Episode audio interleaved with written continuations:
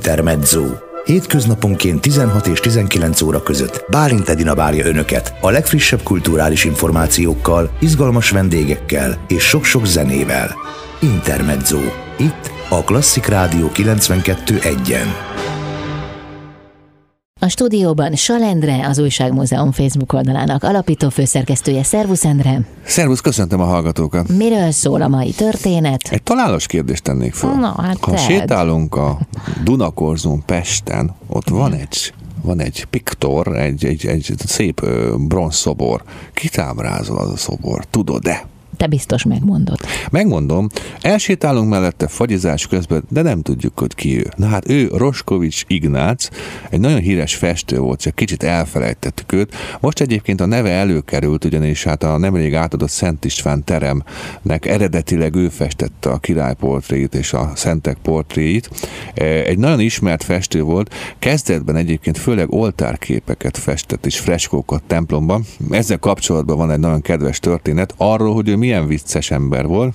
Kecskeméten festett a helyi templomban, és hát tudni kell, hogy Kecskeméten már három heten nem esett az eső, és egy idős néni bement a templomba, és azt mondta neki, hogy hát művész úr maga annyira híres és befolyásos, intézze el nekünk, hogy legyen már egy kis eső, mert hetek óta nincsen.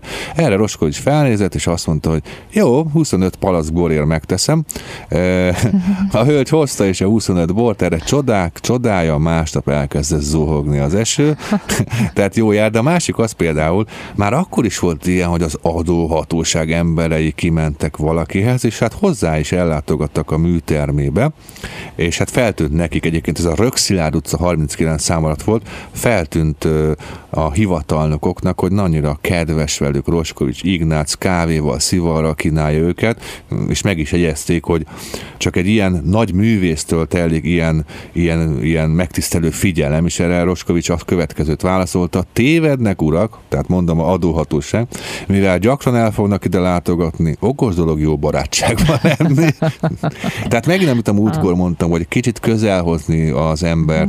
Roskovics Ignác, mint festő, nagyjából tudjuk, el tudjuk helyezni, de hát azért a, a művészet és a magánélet teljes mértékben összefügg, és hát lássuk azt is, hogy az a, az a bronzszobor, aki ott fest a, a Dunakorzón Pestem, a, a mögött egy igazi húsvér ember állt, ilyen, mint például Roskovics Ignác. Aki esőt tud csinálni. Aki esőt tud csinálni.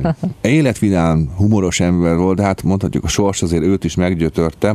Az egészségi állapota később depresszióba sodorta, főleg azért, mert időskorára megvakult. Gondoljunk bele, hogy egy amúgy is, de egy festő esetében is ez mekkora tragédia.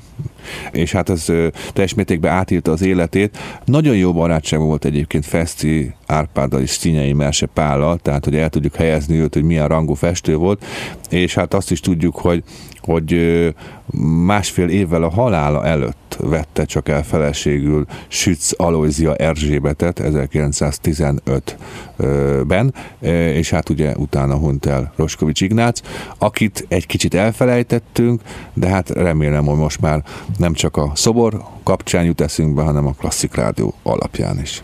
Meg rólad is eszünkbe jut. Hát igen, Hiszen köszönöm. te meséltél most róla. Endre, köszönöm szépen. Én köszönöm a lehetőséget. Salendre volt a vendégem az Újságmúzeum Facebook oldalának alapító főszerkesztője itt az Intermedzóban.